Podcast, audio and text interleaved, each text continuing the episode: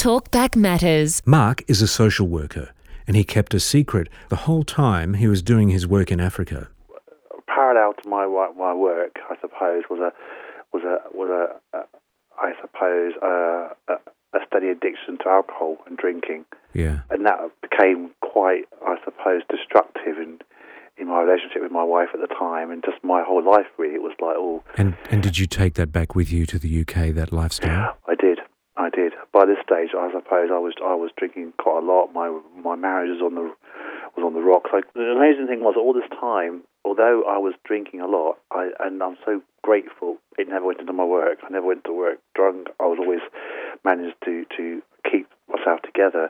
And I think you know people with a lot of alcohol problems, most people who classify themselves as alcoholics actually do manage to hold down a job because it's they have to hold down a job to actually to be able to afford to have money to spend on alcohol. Yeah, right. And I know that sounds awful. I passionately, I love my job.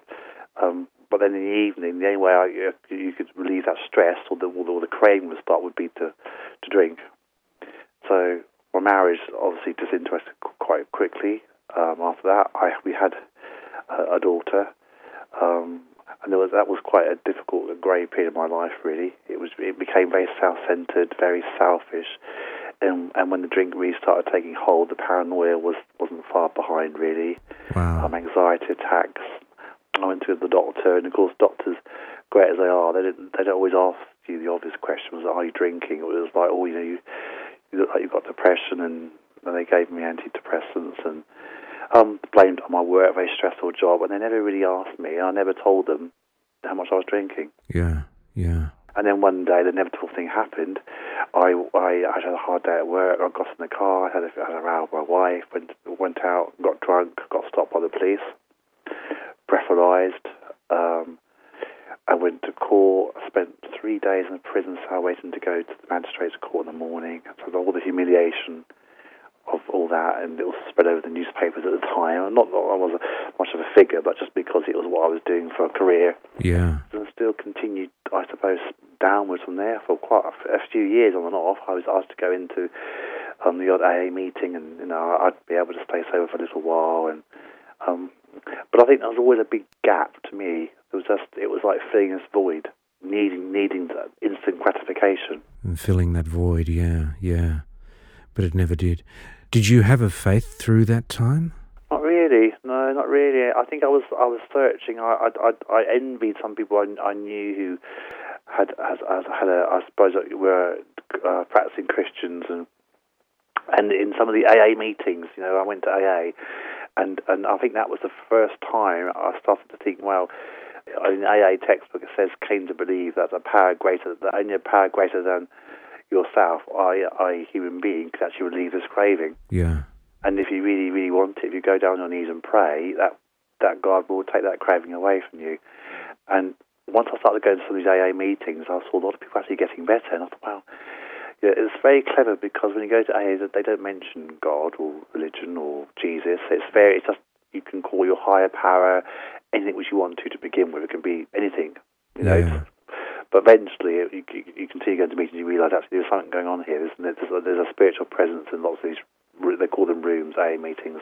Yes. And I just started feeling relaxed. I had to come home. I started to pray for the first time properly.